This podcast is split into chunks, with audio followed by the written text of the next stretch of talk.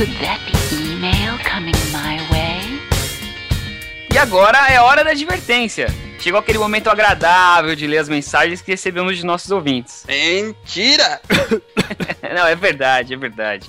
Aliás, se você quiser mandar uma advertência pra gente, basta deixar um comentário no nosso blog ou diretamente em nossos twitters. Arroba Silmar Jeremia. Arroba JF Costa com dois T's. E o meu é arroba ToadGeek. Muito bem, vamos a eles. Esses aí são os nossos retornos dos ouvintes beta, né? Camilo Collins, de Belo Horizonte. O assunto sobre robótica é muito interessante. Gostei muito do áudio de fundo também. Senti um pouco de dificuldade de entender o Luciano. O áudio do Luciano realmente ficou terrível, né? O conteúdo do que ele passou foi muito legal, mas o áudio dele tava ruim. Foi muito bom, mas o áudio ficou péssimo. Teve algum problema na captação dele lá que nós não conseguimos resolver. Arrumei o que deu na edição, mas infelizmente não teve como deixar perfeito, né? Enfim, o que que o Camilos nos falou a mais aí? Ele gostou que a gente passou bem as personalidades de acordo com a voz e a atitude de cada um.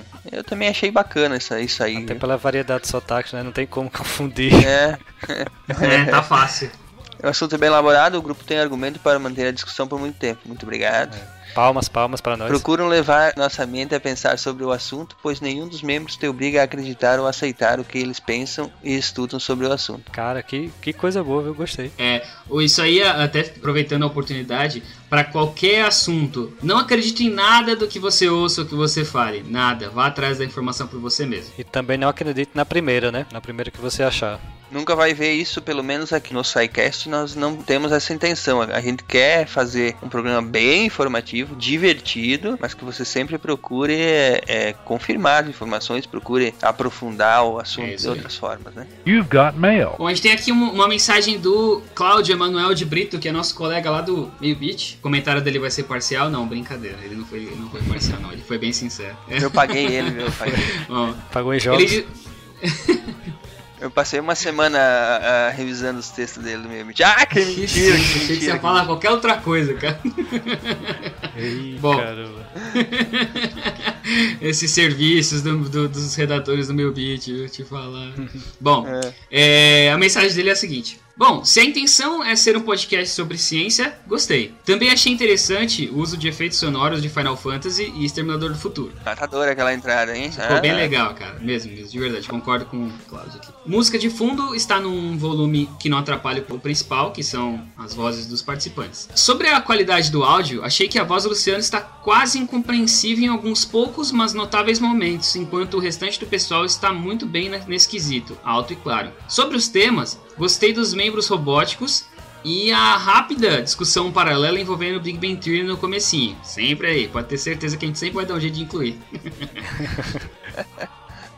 É pra quebrar, né?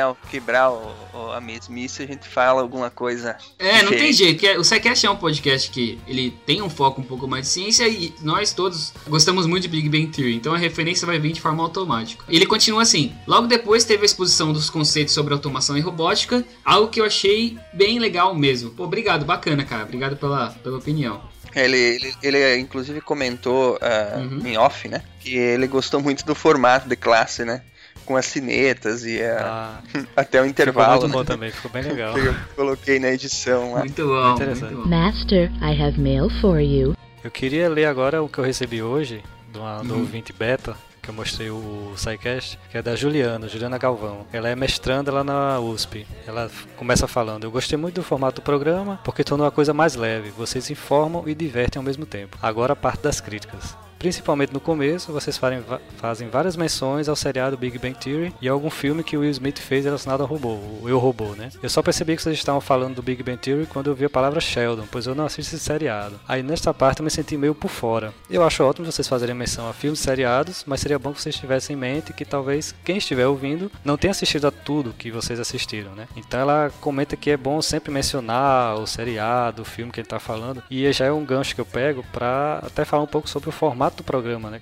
Acho que quem já está escutando há mais tempo, né, mais, mais episódios, já deve ter percebido que nós sempre começamos com a parte de ciência, né, aprofundamos bastante no tema. Em seguida, incluímos parte da cultura pop, né? Temas da cultura pop, que é cinema, literatura, games. E às vezes, dentro da própria parte de ciência, nós já fazemos um gancho para o que vai vir depois. Então, já para deixar na cabeça de, dos ouvintes como é que o programa funciona. E no final, aqui ela comenta que se fosse para dar uma nota, ela daria nota de 8,7 para o programa. Então, eu acho que estamos Olha aí. começando bem, galera. Tá, pô, eu gostei bastante do, do recado da, da Juliana. É, pode ficar, pode, pode ter certeza que a gente vai prestar mais atenção em contextualizar melhor é, alguns assuntos que podem fugir do, do conhecimento da maioria. Obrigadão pelo, pelo comentário, de verdade. Someone would like to speak with you, Master. Ah, sim, teve uma pessoa aí que eu não conheço que mandou uma mensagem aí, o tal de Ronaldo Gogoni. E- Ele mandou uma mensagem que eu não entendi. Ele escreveu assim só 10 barra 10 de 10. 10 de 10, parece que ele gostou bastante. Mas se você dividir 10 por 10, dá Obrigado, quanto? Ronaldo. 10 por 10 dá 1. 1 é primeiro! Tamo em primeiro! É, é, é. Obrigado, Ronaldo. O Ronaldo eh, eh, ficou bem empolgado quando eu pedi pra ele ser ouvinte beta e depois ele mandou bons, bons comentários aí. Mandou uma força pra gente, falou pra gente não desistir que com certeza vamos acabar achando uma casa legal pro, pro programa. Pode ser É. que ele tenha gostado, né? You have new mail. Bom, tem uma outra mensagem aqui. Que, que nome é esse, cara? Ele, não, ele não quis se identificar, ele preferiu permanecer anônimo. Não quis se identificar. Nosso ouvinte é anônimo, que é tenente da Marinha e doutorando em energia nuclear na Alemanha. Muito legal. Na verdade, é só pra contextualizar o pessoal aqui, a gente que inventou essa, essa mensagem. Não é mentira, é alguém que mandou. Na realidade é porque ele vai ser convidado, então não posso dizer o nome dele. É, beleza. Tecnologia assistiva, entre outros, são as coisas que ele gostou dos assuntos que a gente abordou. Gostei do robô kamikaze, aquele que vai pra guerra. A questão do drone, as robôs que são putas ou profissionais do sexo, como vocês preferirem. O Homem de Ferro e o Lego Mindstorms foram interessantes. De uma maneira geral, o podcast está excelente e muito bem feito. Apenas creio que a linguagem está um pouco tanto técnica. Outra característica é que ele está muito longo. Acho que podcasts poderiam ser no máximo, no máximo de 10 a 15 minutos, podendo ser menos. Ou pode-se dividir os temas. 15 minutos? Dava pra gente ter falado, sei lá, só, só dos redneck atirando Então, a gente drones, entende né? que ah, alguns podcasts que a gente consegue pegar aí no mercado, eles têm aí é, até meia hora, 20 minutos, tal, tal, tal. A gente vai tentar cortar o máximo de coisas possível, assim, é, o que não o que ah, seja trivial, mas a ideia do podcast é ser o mais informativo possível. Talvez a gente possa, num futuro, quebrar em um episódio em dois, a gente possa eh, deixar avisado pra pessoa que o podcast é longo assim. É, a gente tem algumas ideias em relação a isso, mas infelizmente um episódio, um episódio em si, mesmo que quebrado em vários áudios diferentes, eles vão ser longos, não tem jeito, a gente não consegue. Até porque a gente quer aprofundar o assunto, né? E não tem como aprofundar o assunto sem, sem É, gerar discussão. né? You've got spam. Muito bem, o último. Esse também não quis se identificar, Jorge? Esse realmente eu não lembro o nome, eu tenho que pesquisar lá no, no Facebook. E era teu amigo, aí eu tenho que contar, hein? Nosso ouvinte anônimo, graduando em engenharia elétrica da UFCG. o Daniel, Daniel da UFCG. Agora você fala o nome dele direito, né, pô? Pô, o cara foi, foi ouvinte beta e eu não falo pelo menos o nome, cara, sacanagem. É. Ele manda a seguinte mensagem: Achei a conversa bastante técnica.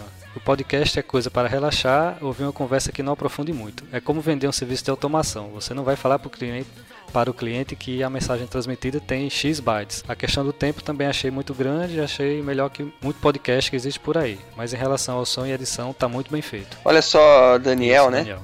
Aqui nós, nós não só vamos vender o serviço de automação, como nós vamos explicar como funciona, como foi construído, quem, como, onde e por que foi construído. Até o preço também. Essa que é a ideia do podcast, né, cara? É aprofundar o assunto, abordar sistematicamente a ciência e trazer também a diversão do que tem a ver aquele tema científico com o mundo pop. Mas a gente não pode deixar de aprofundar o assunto, né?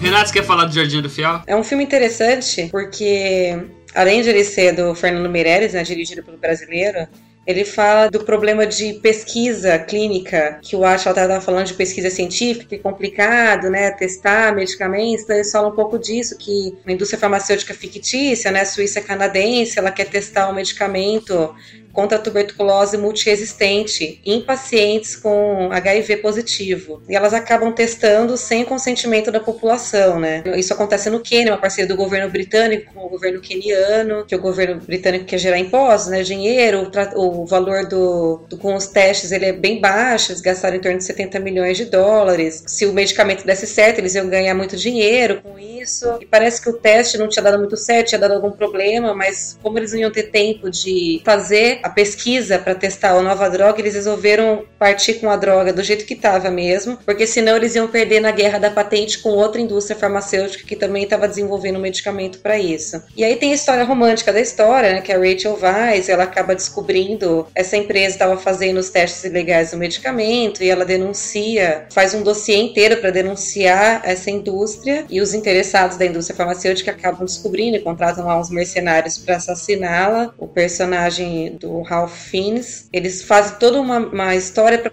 fazê-lo acreditar que na verdade ela foi morta porque ela tinha um amante.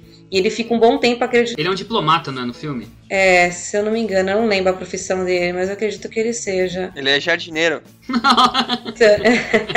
ele é um diplomata britânico, é isso mesmo, a serviço no Quênia. E aí ele, ele passa uma boa parte do filme acreditando que a esposa realmente traiu e ela foi assassinada por isso. Aí um dia ele resolve investigar a história, ele acaba descobrindo que ela acaba descobrindo que era mentira, que ela, que ela realmente era fiel e que ela tinha um dossiê, e ele começa a ir atrás dessa história. E eu não vou contar o final agora. Tá. Ao contrário do Silmar, né? Eu ia falar agora e, e termina como, hein? e o final, né? Eu, eu achei ele chato, pra dizer a verdade. É mesmo? É. Você assistiu até o final? Assisti. Quer que eu conte o final? Não! Não. É um filme mais parado, mas ele é bacana pela fotografia, né, para você conhecer um pouco mais da realidade e por causa dessa parte de testes, porque teve uma época que era a mídia dizia que era bem frequente esses testes de medicamentos com, com a população africana e eles não tinham comitê de ética, não passava por isso, então era muito mais fácil fazer os testes. Não que não tenha histórico na vida real para isso, porque tem, né? É, eu, nem, eu acredito que até hoje em dia continue, né? É tipo a CIA infectando gente nos Estados Unidos com sífilis para ver o que acontecia. Sério? Isso é real? Sério, isso é real. E foi acho que na década de 70 ou 80, infectaram uma população inteira de negros nos Estados Unidos para ver se, se tinha algum medicamento que funcionava. Não lembro, mas tem, tem isso sim. É aquela doença que deixa o cara maluco, né? Exatamente. Não querem mesmo que eu conte o final? Não! Não, não. E sexto sentido, como é que então, o anel. Ah, eu vou precisar colocar uma, uma, uma proteção nessa porta na próxima vez, cara. tá todo mundo acordando aqui em casa. Uma guria aí olhando pra você, né? Pai, vem dormir. Ainda, tomara que ela chegue fazendo barulho, depois ela chega sem fazer barulho que tá andando, de repente você olha pro lado e tem uma criança parada do teu lado, né? É, de, de pijama, de pijama branca e cabelo na frente dos olhos. Cara, eu corro sem olhar pra trás, velho. Eu não lembro que eu tenho filho de nada. Morreu todo mundo, se vira aí, cada um por si, Você é louco. Ai, Jesus. Bom. É, ela tava indo falar com você, mas saiu chorando na hora que você contou o final do filme que ela queria ver. Fica tranquilo. Eu vou ser a pessoa mais odiada da, da podosfera brasileira. É, é. 24 de abril de 1984. A secretária de Saúde dos Estados Unidos, Margaret Heckler, anuncia que cientistas identificaram o vírus da AIDS. A epidemia já assustava o país, especialmente a comunidade homossexual. O Ashla comentou que foi atrás da origem, a, acabou descobrindo que a origem da AIDS aconteceu mesmo na África por causa desses contatos e que se proliferou de, por causa de determinados comportamentos. Eu queria comportamentos chamar... que ainda estão presentes e que dão chance para o vírus fazer isso várias vezes, ou seja, não é porque isso aconteceu nessa época que não poderia acontecer de novo. É, então, exatamente. Então, é por isso que eu queria até pedir pra Renata agora, ela comentar com a gente que tipo de comportamentos ou que tipo de coisa que ela acabou presenciando no trabalho que ela fez uh, na Angola, que acaba sendo um fator determinante para que essa doença continue se, se proliferando. Então, gente, eu vou falar um pouquinho da experiência que eu tive em Angola e, assim, relatos também de pessoas que trabalham com AIDS há muito tempo em alguns países da África, que também eu fiquei sabendo a respeito das, desses comportamentos. Como a Atila falou, a maior parte de casos de AIDS no mundo ela está no continente africano, são aproximadamente 70% dos casos de AIDS no mundo está concentrado principalmente na África subsaariana, que é abaixo do deserto do Saara, onde tem a maior concentração de países com casos de AIDS. E assim, a gente sabe que nem todos os africanos portadores da AIDS eles têm acesso ao tratamento. Então, o que acontece? Eles acabam buscando métodos alternativos para buscar a cura da doença, ou então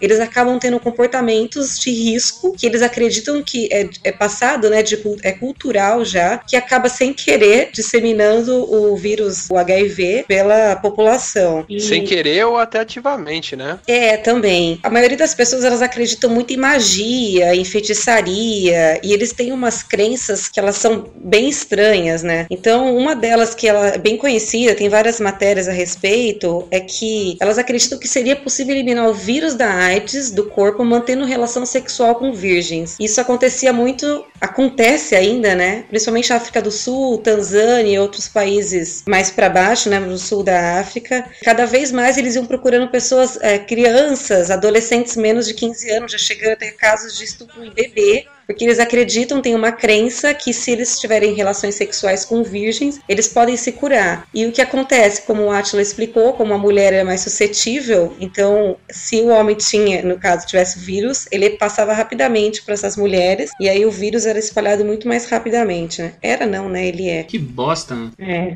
É a prova Outra... da ignorância, né? No sentido lato mesmo. É, mais uma então... vez o HIV se espalhando porque as pessoas têm um comportamento que propicia isso. Exato. A África, aliás, é, é, um continente que eu não consigo entender direito, cara. É o berço da humanidade, né? E eles estão vivendo muitos lugares praticamente. Temos as cavernas, né, cara? E o pior é que nunca desenvolveu, né? Não é como se fosse uma civilização avançada que regrediu. Não é como a Europa, por exemplo, teve lá o auge da civilização romana e depois teve aquela queda, né? A África, historicamente, nunca chegou a desenvolver tecnologicamente e tal, né? Pra quem ah, quiser é. uma, uma resposta bem completa do porquê que a coisa foi nessa ordem e não o inverso, recomendo muito o Aço, Armas e Germes do Jared Diamond. É delicioso, ele reconta a história da humanidade para explicar por que foi europeu que chegou com caravela na América e não o inverso. Nossa, que loucura. Pode repetir o livro aí que depois eu coloco as moedinhas. Aço, Armas e Germes, de longe, um dos melhores livros que eu já li Pô, na louco, vida. cara. Mesmo, mesmo pra quem não estuda o tema? Principalmente para quem não estuda o tema. Eu não manjo nada de história, de paleontologia e de arqueologia, e o livro foi delicioso de ler. Assim, ele é denso, cada parágrafo dele tem três livros ali dentro, é um livro completíssimo, é muito bom. Vou, vou, colocar na lista urgente. Eu ouvi falar há um tempo atrás que tinha muita transmissão de AIDS por causa do comportamento das mulheres de querer casar ou querer ter filho, alguma coisa assim. É, então.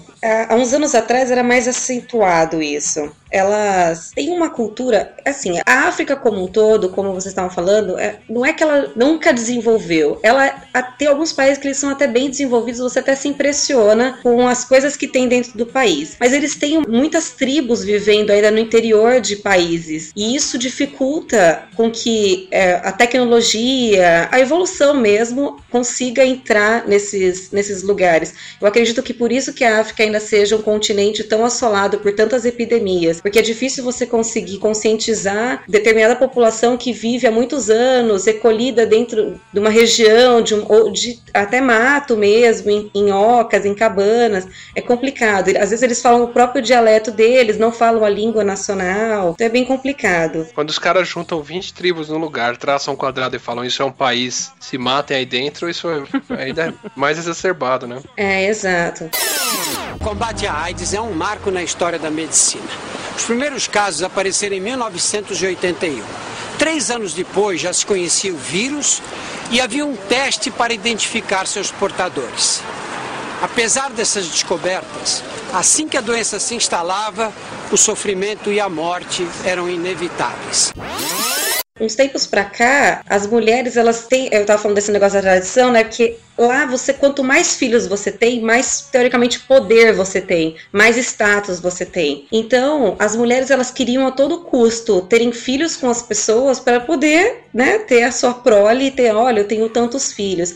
E é uma coisa que elas gostam. Muitas, hoje em dia as mulheres já trabalham, mas antigamente as mulheres, elas não trabalhavam, elas viviam só para cuidar da casa, do marido lá. O que acontecia? Elas viviam fazendo filhos. E acontece que ocorre muita promiscuidade também. Os portugueses, os brasileiros, os árabes, começaram a chegar nos países, principalmente em Angola, tem muito dessas, desses três países, e elas viam uma oportunidade de começar a ter mais filhos, filhos diferentes, com, com pessoas diferentes, de países diferentes. Às vezes elas nem queriam que você assumisse a criança, elas só queriam que você fizesse a criança. Então, isso é um outro fator que pode disseminar a AIDS entre continentes, entre países, né? Você tá falando, tipo, elas achavam qualquer parceiro, transava sem camisinha só pra ter o filho? É, o importante para ter o filho. Até tem uma história interessante que uma médica que trabalhava na nossa equipe, ela estava tratando uma paciente que já tinha cinco filhos, se eu não me engano, quatro ou cinco filhos. Ela recomendou que ela parasse, que ela começasse a utilizar a camisinha, porque é, o marido também parecia que era infectado e podia haver a, a combinação né, de genes dos vírus, caso fosse diferente e tal. Ela começou a chorar desesperadamente na frente da médica e falou assim: Mas doutora, como que eu vou poder? Eu quero ainda ter mais uns filhos, como que eu vou fazer se eu não puder ter mais filhos? Ela falou assim: Mas gente, ela já tem cinco, por que, que ela quer ter mais? Então tem uma coisa cultural mesmo de algumas mulheres de querer ter muitos filhos.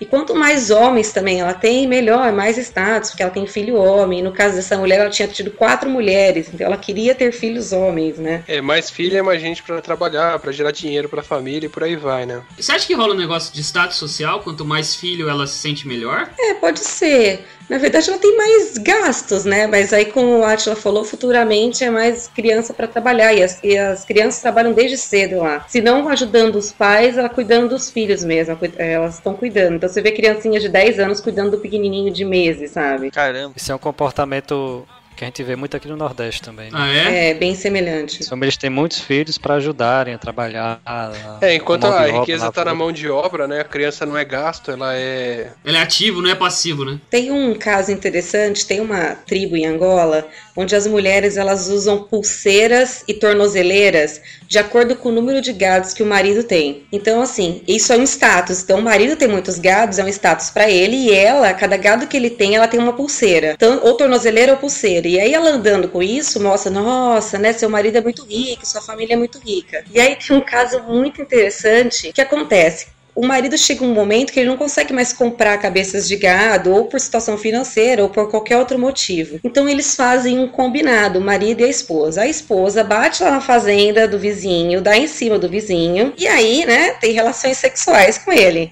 Provavelmente desprotegida, né? E aí o marido misteriosamente descobre essa relação e vai lá e ameaça de morte o fazendeiro vizinho. E aí ele chega para ele e fala assim: Não, mas calma, a gente tem uma solução. Se você me der uma cabeça de gado, fica tudo bem. E aí o marido ganha uma cabeça de gado, a esposa ganha mais uma pulseira ou tornozeleira e pronto, aumentou. a- Não é só cabeça de gado que o marido Olha ganha. a origem, É, ganha galho também. a né? origem do corno aí, né? É.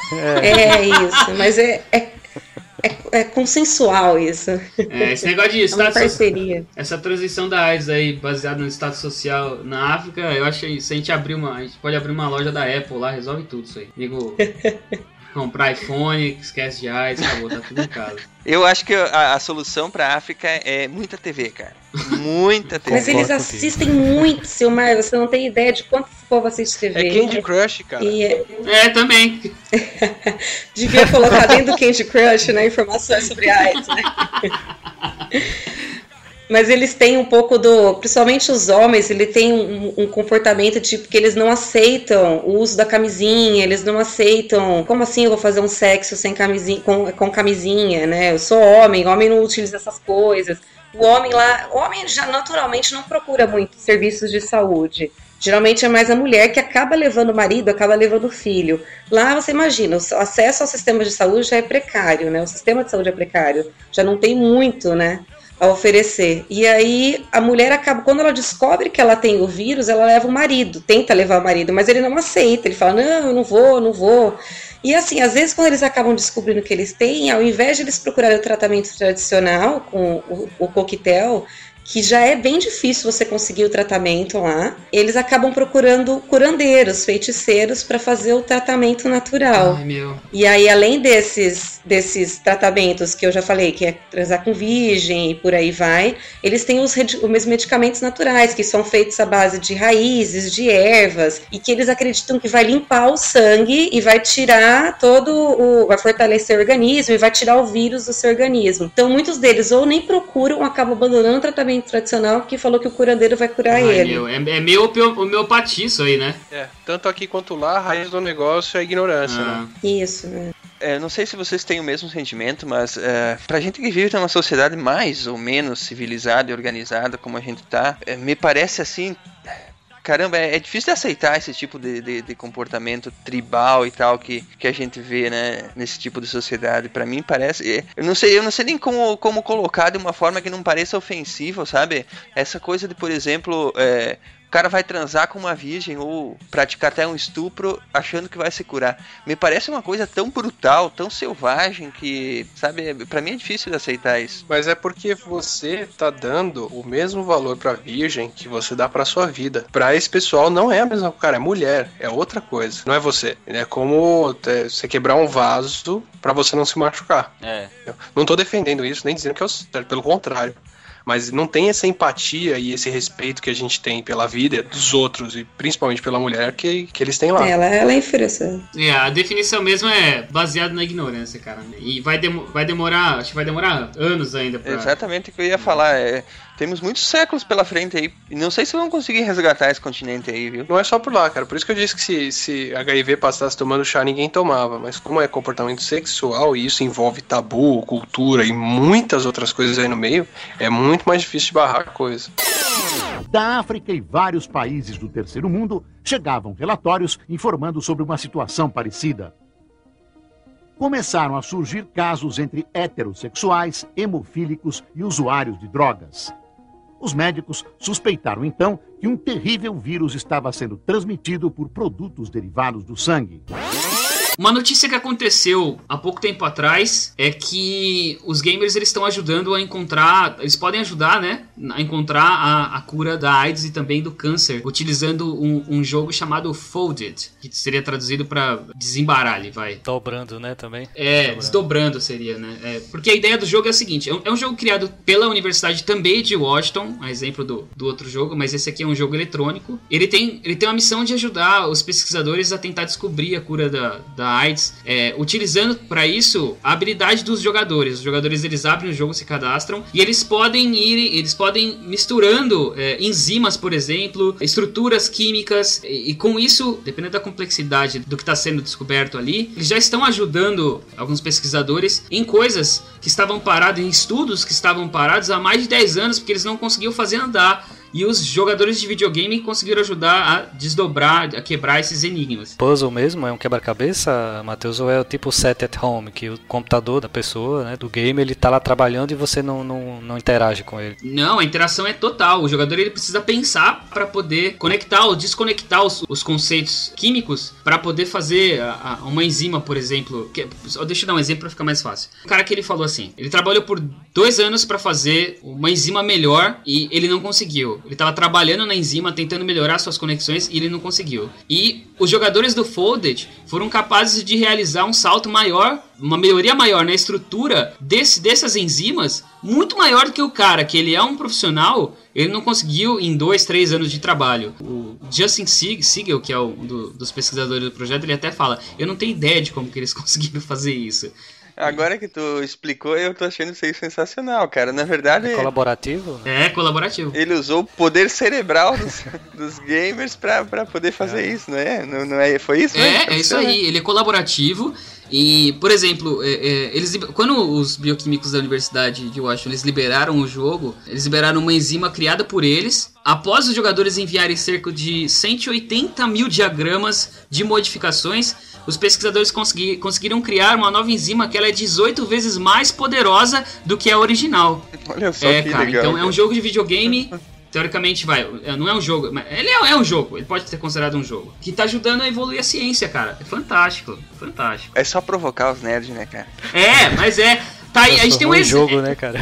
É, a gente tem um, um exército aí, cara. Um exército. Você falou, colocou na cabeça do jogo que- do, do, de um gamer que tem um desafio e ele tem que, que, que melhorar ali, cara, ele vai, vai ajudar, cara. Até fazendo um, um paralelo aqui, até do que eu tô vivendo recentemente. Depois que eu coloquei um, um aplicativo no meu celular que mede quanto tempo eu tô fazendo de, de corrida, eu tô correndo pra, pra tentar perder peso, eu percebo que existe uma. Você pode melhorar o seu status e upar o seu level no, no aplicativo. Eu tô correndo cada vez mais, cara, porque eu quero upar level no aplicativo.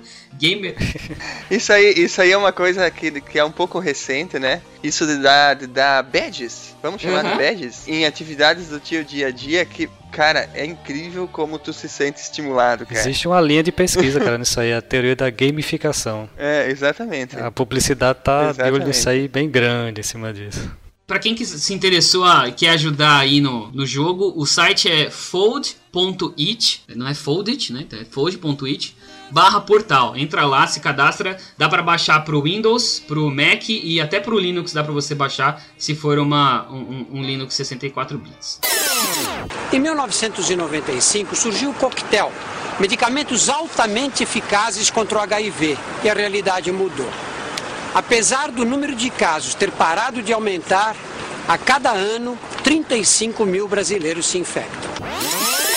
A gente tem aqui um tema interessante que envolve a AIDS, é, foge um pouco até da, da parte comportamental, mas é a quebra de patentes. A quebra de patentes ela pode permitir a fabricação de coquetel anti-HIV a preços mais baixos e uma distribuição popular mais eficiente. Eu queria saber do Atila primeiro o que, que ele conhece sobre o assunto e qual é a opinião dele a respeito. A minha opinião é extremamente favorável e, e com base em números. A gente esperava, feita a projeção de quantos brasileiros tinham AIDS no começo da década de 80. Tinham AIDS porque eu falo porque você só sabe, você não tem como saber quantos tem HIV, porque tem bastante gente que tem o vírus e não sabe, né? Mas baseado no número de pessoas que tinham AIDS no começo da década de 80 e 90 e como a coisa estava progredindo, era pra gente ter no mínimo o dobro de pessoas com HIV que a gente tem hoje no Brasil. E essa diferença entre o esperado e o que tem de fato é simplesmente por campanha, que aqui no Brasil é, chocou o mundo de quão aberta era a campanha de uso de camisinha aqui. O Brasil parece que foi pioneiro nisso. E pelo tratamento do pessoal infectado. Então, é assim, só tem elogios quanto a isso, cara. Porque faz muita diferença na vida das pessoas isso aí. E foi o que impediu o Brasil de estar hoje com muito mais casos de AIDS do que tinha. Já que você comentou, Atlas, sobre o caso do Brasil,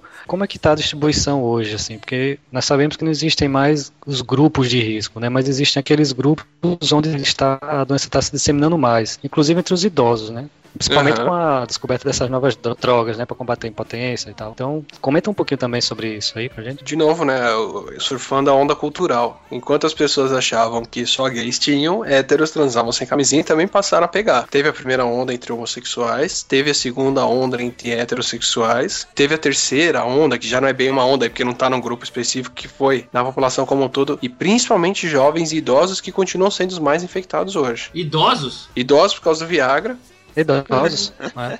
é, por, causa, tipo, É, por recuperar. É, é, é bem complicado, cara. Mas entre os jovens, E, é- porque e tem é esse uma população, né? Desculpa, é uma população que já não tinha o costume de usar camisinha, né? Então, É, quando não, pelo contrário. ter uma vida sexual ativa, né? Continuou com os mesmos hábitos. Então não vai engravidar, não é? É, também. O pessoal já entrou no Me. Processa, já, né? Tô nem aí, velho. Entrou no Me Processo. O Silvio Santos já tá nessa fase do Me O Processo. pior é que eu estive conversando com uma agente de saúde já faz um bom tempo atrás. E uma das coisas que- que ela comentou foi exatamente isso, sabe? É todo dia aparecendo já idosos, idosos mesmo, mais de 60 anos, tanto homens quanto mulheres é, infectados. Pacientes novos, né? Contraíram o vírus há pouco tempo. E aí ela. E eu fiquei assim, olha a inocência também, né? Mas o que aconteceu? Por que isso agora, né? Tão. Ela- ela falou, cara, Viagra. É fogo. É, é foda, né? É foda. Literalmente. E não só porque o que que acontece? Não, não é coisa de moleque, é coisa de criança que pega isso, né? Coisa de gente nova. O que que a gente vai pegar isso a essa altura da vida? E é pior que eles estão na idade de ligar o foda-se mesmo, né? É. Bota pra dentro. E, e entre os jovens, porque eles não têm essa exposição e esse medo do vírus que os mais velhos tinham que conviveram com gente morrendo de AIDS, né? Sim. Hoje em dia, a AIDS é uma coisa muito reservada, né? O cara não, não vai desenvolver infecção e aqueles problemas todos e ter aquela morte dramática que tinha antes, né? Tem terapia, tem acompanhamento. Então não tem mais o fator de choque que tinha antes isso aí. Você acha, peraí, Atila, você acha que rola meio, meio que um pensamento assim, tipo, foda-se, vou, se eu pegar AIDS, foda-se, eu vou tomar um coquetel e vamos que vamos? Ah, deve ter muito. Cara, ó, vocês estão muito inocentes. Você já ouviu falar de um comportamento chamado bareback? Não. Bareback é literalmente cavalgar sem cela, tá? Olha a mentalidade. Vamos fazer uma festa com 50, 100 pessoas e uma delas tem HIV. E a gente não sabe quem é. E ninguém vai usar camisinha pra ficar naquela tensão de saber se pegou ou não o negócio. Roleta russa, né? Você tá brincando, cara. Peraí, peraí, peraí. Estados Unidos isso, né? Você acabou de inventar isso, cara. Como é que é? Você acabou de inventar isso, não é possível, cara. Eu já ouvi falar, eu já ouvi falar disso aí já. Pior que eu já li sobre isso também. Tô cara. falando, é, é, é é a cabeça das pessoas, cara. É, Aí vê espalha nisso aí, na cabeça das pessoas. Não tem jeito. Tem muito dessa displicência também. É promiscuidade extreme, né, cara? Não é, não é nem Nossa, promiscuidade. Desculpa, tem que ter merda na cabeça pra É, fazer. isso é sabe? É imbecilidade. demais, demais, Se demais. tivesse demais. com camisinha, vai ser promíscuo à vontade, sabe? Não tem É. nada a ver com o que você tá fazendo, não, mas vai fazer assim. E é de graça, né? O problema nem é esse. É, a camisinha você acha em qualquer posto de saúde. Não, não, imposto não acha, não. Imposto tem falta, Não? Sério? Só no carnaval. sério. É, No carnaval tem. Mas no carnaval, o carnaval o pessoal pega pra fazer bexiga. Estão usando no lugar errado. Inferno, viu? É, já que tocamos nesse ponto, Atla, a camisinha ela é 100% segura contra a transmissão do vírus? Nada é 100% seguro, cara. Você tá falando da, da- da- da- Uhum. do depende. Vou te dar um exemplo do porquê que ela não é segura. Porque tem gente que não sabe pôr ela. Tem gente que não sabe que tem que apertar Hum. a ponta dela. Falta professora com coragem de, de pegar a banana nas escolas, é isso que fala. Por causa de uma série de coisas, cara. E porque também ela pode rasgar, sabe? Se o cara não sabe pôr, se ele põe duas, como a Renata lembrou no começo do É. podcast, ou uma série de outras coisas, pode simplesmente não funcionar, cara. Especialmente se ela fica de amuleto dentro da carteira e a pessoa não põe. Aí ela realmente não protege nada. Você tem camisinha? Tem, tá na carteira.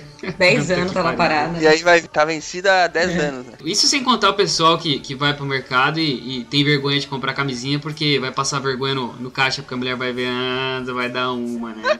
Acho que não tem mais muito isso não, cara. Eu acho que não. Sei lá, Não. sei lá. Bom, É, eu acho que vai mais pro lado do, do que o Atila falou, que o cara é, é, é burro mesmo, não usa. Isso aí é, é completamente aceito na sociedade hoje em dia. é. Bom, você ia, você ia voltar pro assunto da, da quebra de patente? É, só pra nós pôr um ponto nele. Aí já entrando numa outra discussão, né, da, da indústria farmacêutica e do como o sistema médico funciona. É muito complicado você pôr o valor a- na vida, assim, né? Você fala, olha, medicamento tem um custo de tantos mil por ano, que é o que acontece com a África hoje, né? Em especial quando aquele medicamento não só protege a pessoa, como protege quem tá em volta, porque diminui a chance de transmissão. Por mais que possa ter a consequência de ter farmacêutica que não vai querer vir pro Brasil e não vai querer trazer isso ou aquilo pra cá porque se quebrou patente com HIV, eu acho que isso salvou a vida de muita gente, sim. Tem, tem consequências graves, mas acho que vale a gente arcar com elas e todo mundo pagar um pouquinho do seu bolso pra ter o governo fornecendo medicamento de graça pras pessoas, porque qualquer outra coisa funciona menos. Mas foi quebrado a patente de todos aqueles remédios do coquetel ou foi, foram só alguns? O AZT eu sei que foi, né? Eu não, não sei falar se foram todos, cara. Eu acho que teve bastante remédio aí que foi. E teve alguns que eles voluntariamente baixaram o preço suficiente pra pra não precisar. Hum, espertinho, hein? Eu entendo que tem que ter dinheiro e tem que ter um respeito à patente pra ter inovação na indústria farmacêutica, mas não é como se elas estivessem passando fome, não. Algum outro país ele seguiu essa, essa doutrina do Brasil? Acho que a Índia também quebrou patente de medicamento e teve vários outros países que acabaram seguindo a política do Brasil de distribuir de graça o tratamento e acompanhar os pacientes. Porque qualquer outra coisa não funciona. A Cu- Cuba tentou prender ou monitorar quem tem HIV e quais são os contatos que essas pessoas têm. E o que acontece é que simplesmente a pessoa não testa para HIV e não conta o que ela faz. E a doença se né, espalha cara? ainda mais sem controle por causa disso. Não tem jeito. De novo, a cabeça das pessoas. né? Em meados da década de 80, cerca de 20 milhões de pessoas em todo o mundo estavam infectadas. Os órgãos de saúde lançaram campanhas agressivas direcionadas para a prática do sexo seguro. Eu acabei fazendo uma planilha aqui pra nós não deixar nenhum dos assuntos que a gente começou sem fim. Tá Vamos- certo, vamos- muito vamos bem. voltando e matando eles. Nós tínhamos começado a falar em quais as correntes de pesquisa que estão sendo estudadas hoje, né? Começou a falar e depois nós acabamos pulando pra outra coisa. Isso é a minha opinião pessoal, tá? Isso é, é mais ideológico né, do que tecnológico. Não tem como prever o que, que vai mudar ou não a história do HIV, né? Mas eu entendo que a gente só vai ter uma cura efetiva para HIV quando as pessoas deixarem de pensar no mesmo e achar que o que funciona para outros vai funcionar para esse vírus, porque ele já tá aí há 30 anos mostrando que não é a mesma coisa, e começar a usar terapias que não são as terapias que são usadas para outras coisas. Você acha que tem que haver aí uma quebra de paradigma. O jovem nerd, se ouvir isso, ele vai ter um orgasmo, né? Se ele estivesse presente aqui É. na chamada, já É. tinha tido. Quem mandou faltar? Isso é minha opinião, tá? HIV só vai ser curado o dia que a gente admitir transformar geneticamente as pessoas. Que até hoje os melhores mecanismos para combater o vírus são esses. Terapia genética. Terapia genética, seja para você colocar um gene na pessoa que tira o vírus da célula e destrói ele, ou colocar um gene que faz o anticorpo certo contra o vírus vírus e controla ele muito bem, ou colocar o gene que faz a célula mostrar que está infectada com o vírus e se matar na hora certa, alguma coisa nessa linha. Tem respostas mais diretas aí, mas todas elas morrem na dificuldade que é fazer uma terapia genética com uma pessoa. Tem alguma pesquisa séria sendo feita nesse Tem sentido? várias. Isso, isso tudo que eu tô te dando são exemplos que estão sendo pesquisados de fato. Já pegaram, por exemplo, 40 pessoas que controlam bem o vírus e saíram sequenciando todo tipo de anticorpo que essa pessoa fazia para ver qual deles que controla bem o vírus. Eles sabem qual que é hoje. Mas pro corpo fazer esse vírus, leva anos de exposição do sistema imune a ele. Ou seja, não dá para eu pegar o vírus e injetar em um pedacinho dele em alguém hoje e torcer pra pessoa fazer o anticorpo certo. Ela precisa de anos e anos e anos de treino do sistema imune para chegar no anticorpo que funciona. Ou eu dou para ela o gene daquele anticorpo certo, ou vai ficar na mercê do que tem hoje. E idem vacina, enquanto estiverem testando vacina. Na minha opinião, como são feitas todas as outras, o vírus já mostrou todo ano aí que não é com ele que isso vai funcionar, não. Que eu vou te dar um exemplo de um, de um jeito de pensar que eu acho muito mais legal. Pegaram um medicamento, foi desenvolvido há um tempo atrás, que está em fase de teste agora, que ele destrói lipídio, tá? Ele pega a gordura e muda a configuração dela, atrapalha ela. Isso muito me interessa. Que... Só que é, só que é o lipídio que a gente é importante pra gente. Não é isso que você tá pensando, não. Não é isso Ah, que você tá pensando.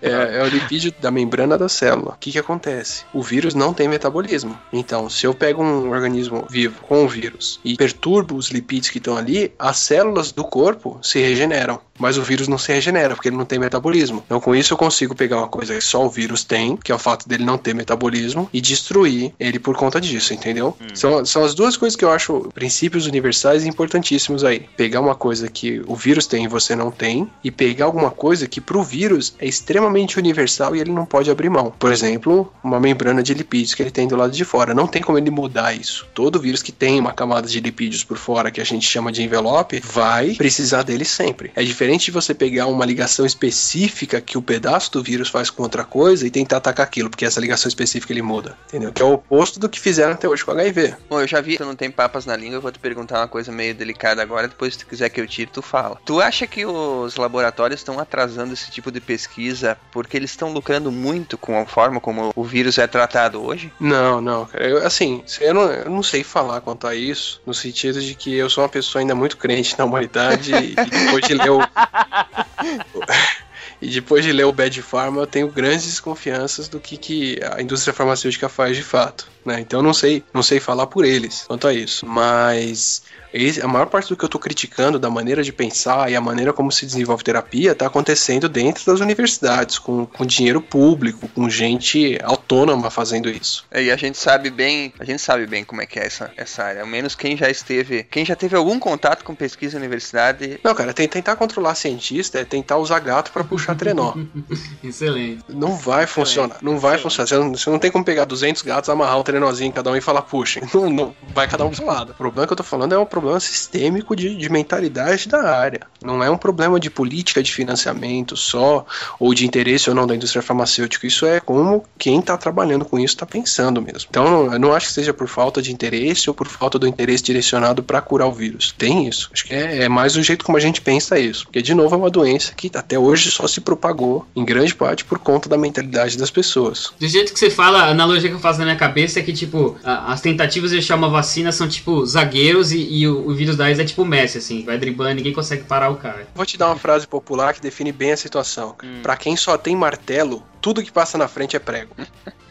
Perfeito. É que a gente fica tentando encontrar uma explicação, né? Mas é bem isso que tu falou. Talvez falta realmente é, aceitar que da forma como a gente tá pensando hoje, a gente tá impotente contra essa doença que já faz tanto tempo que tá aí e a gente tem que aceitar que tá impotente e começar a pensar fora da caixa. Não, não, não tá impotente. Não tá impotente. O problema é que as pessoas querem uma explicação externa, biológica do vírus, ou até divina, ou uma grande causa, um grande manipulador por trás disso, que você pode ir lá interferir. O vírus foi criado, ou isso é uma praga, ou isso é uma maldição, ou isso é por culpa dos gays, ou isso é por culpa. As pessoas querem um- uma causa, uma externalidade que pode ser culpada, retirada e tudo vai ser resolvido. Quando na hora que você vai ver, faz todo sentido biológico e social a doença acontecer como ela acontece, mas isso não tem uma causa, isso é como a gente pensa e funciona. No período de 1998 a 2010, o percentual de casos no país na população heterossexual de 15 a 24 anos caiu 20,1%. Mas entre os homossexuais da mesma faixa etária, houve aumento de 10%. Atualmente são 30 casos para cada mil habitantes. Uma coisa que você comentou é que se a gente tivesse, eu não diria a possibilidade, mas se fosse ético a gente mexer na parte genética, você acha que a gente já teria um tratamento? A gente, no mínimo, teria tratamentos em teste que são mais eficazes do que os que estão em teste atualmente. Todos os casos de maior sucesso recentes não se aplicam a tudo. Não que uma terapia genética também pudesse ser empregada com facilidade na África, tá? Quando os caras não têm 20 centavos para comprar um antimalário. Mas o problema não é 20 centavos, já ficou provado que o problema não é não são Também são, né? Teve um tratamento que fizeram recentemente, que é pegar uma pessoa recém-infectada e ao invés de esperar ela entrar em AIDS para dar o tratamento, já que o tratamento faz mal, né? Eles começam a dar o tratamento assim que a pessoa se descobriu infectada, porque aí não dá tempo do vírus ir lá e conquistar o corpo todo e se enfiar naquelas células de longa duração. E viram que se você começa a tratar a pessoa imediatamente depois que ela foi infectada, e isso eles descobriram porque, sei lá, o cara tinha feito um teste 15 dias antes que deu negativo e esse deu positivo. Então eu sei que o intervalo que essa pessoa se contaminou é bem curto de tempo, né? Deve ter sido recentemente. Se você começa a tratar ele desde agora, ele pode controlar o vírus muito bem lá na frente, porque não deu tempo do vírus colonizar o corpo todo. Um resultado que saiu esse ano já, mostrando que tinha 14 ou 15 pessoas que não tem outra explicação para elas controlarem o vírus, senão um tratamento precoce. Acabou a dica aí para quem tem medo de ir no médico fazer exame, não custa nada, vai em qualquer posto de saúde e faz essa porcaria desse exame, pô. Mas metade das pessoas que descobrem que tá com HIV já descobre quando ela tá em AIDS. Ou seja, ela já descobre lá na frente, já evoluiu demais. Para essas não funcionaria, entendeu? Então é complicado. Faz essa diferenciação entre o HIV e a AIDS, porque assim, muita gente acredita que você contraiu o vírus, né? Você já está automaticamente com AIDS, quando na realidade a AIDS em si é a síndrome completa, né? Tanto que tem o termo em inglês que ele chama é full blown AIDS, né? Que aí já é outro tópico que eu queria comentar contigo. Essa nossa nomenclatura, né? Que nós pegamos a nomenclatura em inglês, sendo que os países hispanos geralmente eles falam o SIDA, né? Que é a síndrome. Isso. É que é a síndrome de imunodeficiência adquirida. Então, o cara pegou o vírus, o vírus está replicando dentro do corpo dele, pode ser transmitido para outras pessoas, e não necessariamente ele sabe que ele tem esse vírus. Isso é o soro positivo, ou portador do HIV. Mas o teste já indica? Teste já detecta? Teste esse... vai detectar geralmente depois do terceiro mês de infecção. Tem outros testes mais específicos, mais sensíveis, que detectam até antes, mas não se usa esses testes para todo mundo porque eles têm muito falso positivo. Então não adianta eu ter um teste super específico que detecta que a pessoa tem o vírus no segundo dia, se pouca gente tem o vírus e eu vou testar um milhão de pessoas e 100 mil vão retornar positivo, sendo que só mil tem o vírus, entende? Então balanço no teste entre quanto ele dá de falso positivo, especialmente para uma doença que não é tão prevalente como HIV, isso não é um problema, e uma, um teste que ele sempre que ele dá positivo ele tá certo, mas ele demora um tempo para ser sensível, né? Para dar o positivo. É, isso é um balanço epidemiológico que todo mundo tem que lidar com qualquer doença, tá? Mas no caso do HIV se opta por isso. Então a gente tem um teste que geralmente, quando ele dá positivo, ele tá certo. Nem sempre, mas na maior parte dos casos. Só que ele só passa a detectar a pessoa doente depois que ela produz anticorpo contra o vírus, o que vai ser lá pelo terceiro mês. Então, para margem de segurança, se diz que até seis meses depois do contato da, da infecção é que o, o teste vai pegar de fato. Tá, mas peraí. Para deixar claro para quem é leigo, de uma forma simples, qual é a diferença entre AIDS e HIV? HIV é quem tem o vírus. Todo mundo que tem o vírus tem HIV, é soro positivo. Mas nem todo mundo que tem HIV já tá com o sistema imune tão comprometido a ponto de passar a ter outras doenças e outras complicações, que é o que a gente chama de AIDS. Então todo mundo que tem AIDS tem HIV, mas nem todo mundo que tem HIV tá comprometido ao ponto de estar tá em AIDS. Especialmente porque antes da pessoa entrar em AIDS, geralmente ela já toma terapia.